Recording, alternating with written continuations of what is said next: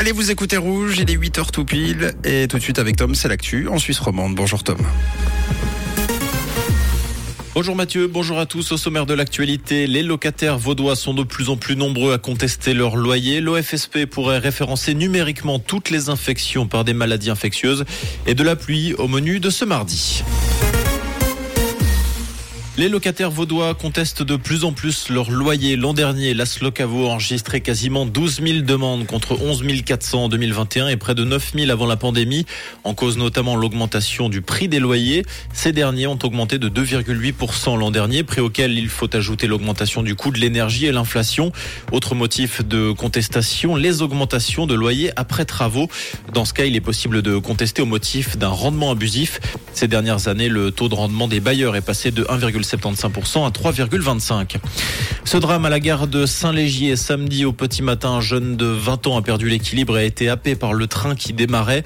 D'après les informations de la police cantonale, ce jeune anglais domicilié en Valais aurait couru à côté du train qui venait de démarrer en direction de Blonay afin de dire au revoir à un ami. Il a ensuite perdu l'équilibre avant de chuter entre le quai et les voies de chemin de fer. Malgré les tentatives de réanimation, ce dernier est décédé sur place. L'Office fédéral de la santé publique pourrait désormais enregistrer numériquement toutes les contaminations par des maladies infectieuses. Ces enregistrements seraient directement inspirés de ceux pratiqués durant la période Covid.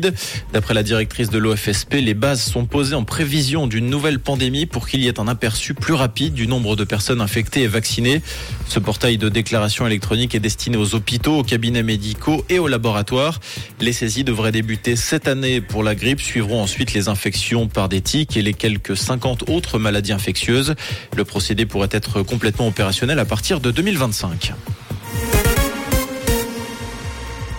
À l'étranger, Joe Biden sera bel et bien candidat à l'élection présidentielle de 2024 aux États-Unis. Le candidat démocrate l'a annoncé hier à demi-mot à la chaîne NBC en marge de la traditionnelle course aux œufs de la Maison Blanche. Je prévois de me représenter, mais ce n'est pas encore le moment de l'annoncer, a déclaré l'homme politique de 80 ans. En face de lui, Donald Trump, qui avait officiellement annoncé sa candidature en fin d'année dernière, fait actuellement face à des ennuis judiciaires. L'ancien pensionnaire de la Maison Blanche a été inculpé au pénal dans une affaire de fraude liée à un versement d'argent à une actrice de film pornographique pornographique. Réunis en collectif, des anciens dirigeants de Twitter ont porté plainte contre le réseau social. Ils exigent un remboursement des dépenses légales réalisées dans le cadre de poursuites. Ils mentionnent notamment les centaines de milliers de dollars dépensés pour se préparer à une audition devant une commission parlementaire fin janvier. Rappelons qu'au moment du rachat de Twitter par Elon Musk, près de 5500 collaborateurs avaient perdu leur emploi. En tennis, ça passe pour Stan Wawrinka au premier tour à Monte-Carlo. Le Vaudois s'est défait du néerlandais Talon Griekspoor en 3-7, 5-7, 6-3, 6-4. En 16e de finale, Stan Wawrinka sera opposé à l'américain Taylor Fritz. Le match a lieu demain sur la terre battue monégasque.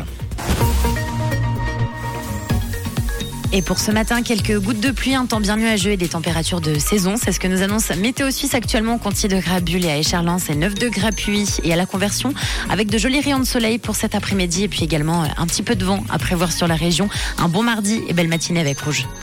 C'était la météo, c'est Rouge.